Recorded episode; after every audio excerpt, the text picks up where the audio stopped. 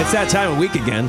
It's a Wednesday morning, midweek. I'd like to check in with you, see how you're doing. It's JR and Beth on Y100. Just kind of let you get something off your chest if it's bothering you. You vent it to us, you get it out there in the world and out of yourself, and you feel better.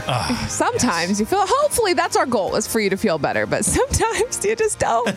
All right, Chris, what do you got? So I, I, want to be careful how I say this because I know there's people that actually have real like ailments and things like that. But I Sure. noticed on Facebook that there's a lot of people that I know personally in life that they seem o- you know everyone has a story kind of thing, but on Facebook.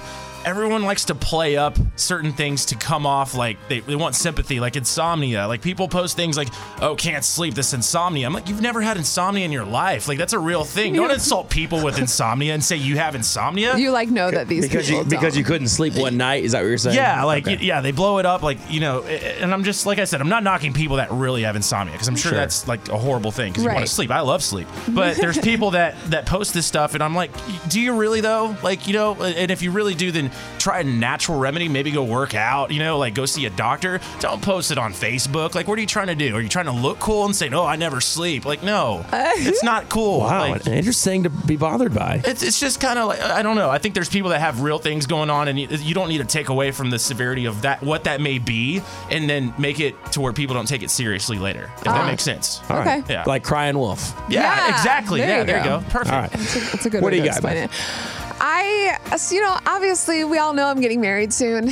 Really? yeah, and um, You never told us. You know, people tell me all this. I, I go to, like at a Christmas party, we were sharing stories. I was sharing stories with an older couple, like um, who've been married for maybe like I don't know, 10, 20 years, and and we were talking about different situations that have happened to us. And I often hear like, oh, well, that doesn't change once you get married. Like you know, if if he's annoying you with this now, or you know, if it's irritating you now, that's not gonna change. And I'm like, but why? Like like don't people want to like work on things. Like if something about me annoys my partner and he tells me multiple times, I'm going to do my darndest to, you know, try to try to make it better, try to help, try to do it right.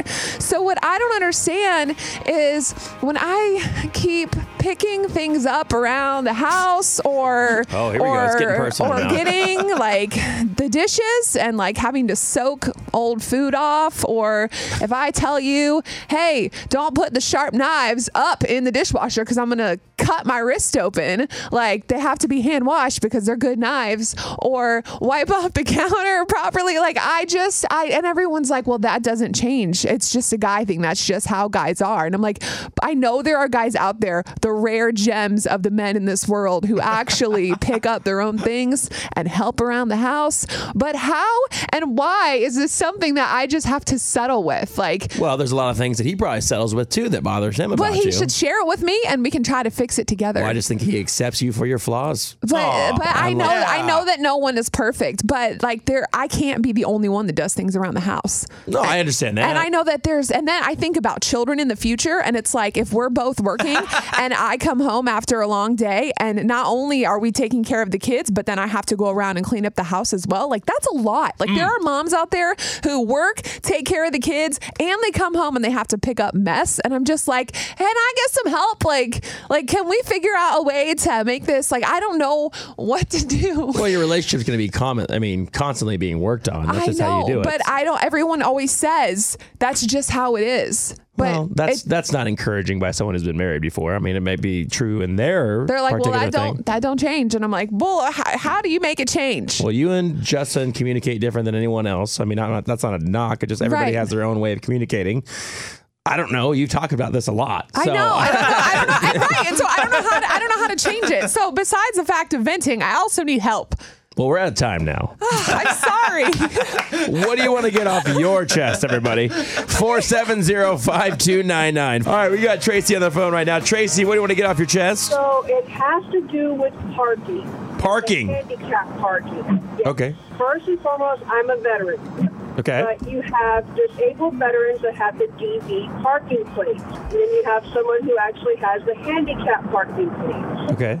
Well, it irritates me to no end when you have a DV veteran parking and they get out of their car and they're walking and need no assistance to get out of their car and they're walking perfectly fine. And then you see a little old lady who needs a wheelchair or someone to help her get out of her car and she has to park way down the aisle because a disabled vet parked in a handicapped parking spot. Yeah, that's a touchy one for sure. I mean, you definitely want to cater to someone who really, really needs it. But oh man, if you have the sticker, I guess you have it for some reason. You have it for some reason, but if you don't need to park that close, don't park that close. Utilize it for someone who actually would need it. Right. So your PSA for the day is just don't park there if you don't need it. Exactly. All right, Tracy. I appreciate you calling. You have a great day. Thank you. Bye-bye. Bye-bye. Jason, what do you want to get off your chest? Man, that new Gillette commercial that is an awesome commercial, and people just have to find a reason to complain about it. I don't even know how they can, can complain about it. It's annoying. What, what The, commercial? The seen new that, Gillette shaving commercial? Yeah. Yes. It- It goes after masculinity and kind of just it, it calls out guys for all like the wrong reasons of things we're doing and saying just basically be better. Wow. Yeah. I just I want know. a razor. And you have somewhere some women complain about for a man to be better. It's like Right. that situation. She wants her man to be better, but somebody always has to complain about something. right. Come on, Gillette. Get it together. I know. And now we got to go watch the ad so we know what you're talking about. What's wrong with Gillette saying that guys should be better and take Right. other guys? Yeah, it's Yeah, we can all be ridiculous. better. Yeah. Yep. I like that. All right, that's one of the guys. Well, I mean, like, you know, in general. All right. have a great day, man.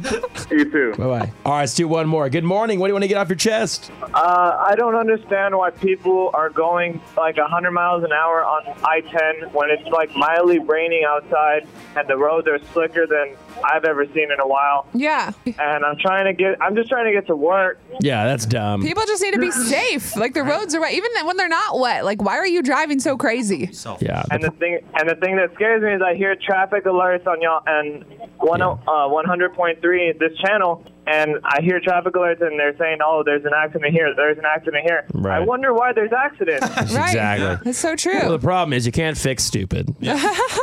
That's what I've always been told. All right, man. You have a great day. Be safe. too, man. Bye bye. Yeah, it's not a race. Be careful out there, especially because the roads are slick. He was absolutely right about that. Uh, Beth, do you feel better about your fiance not picking up around the house more now that you know that other people are going through some things? I mean, I guess I think I, we just need to have another conversation about it. It'd be a constant effort on your part. Oh, that poor guy. We'll be fine.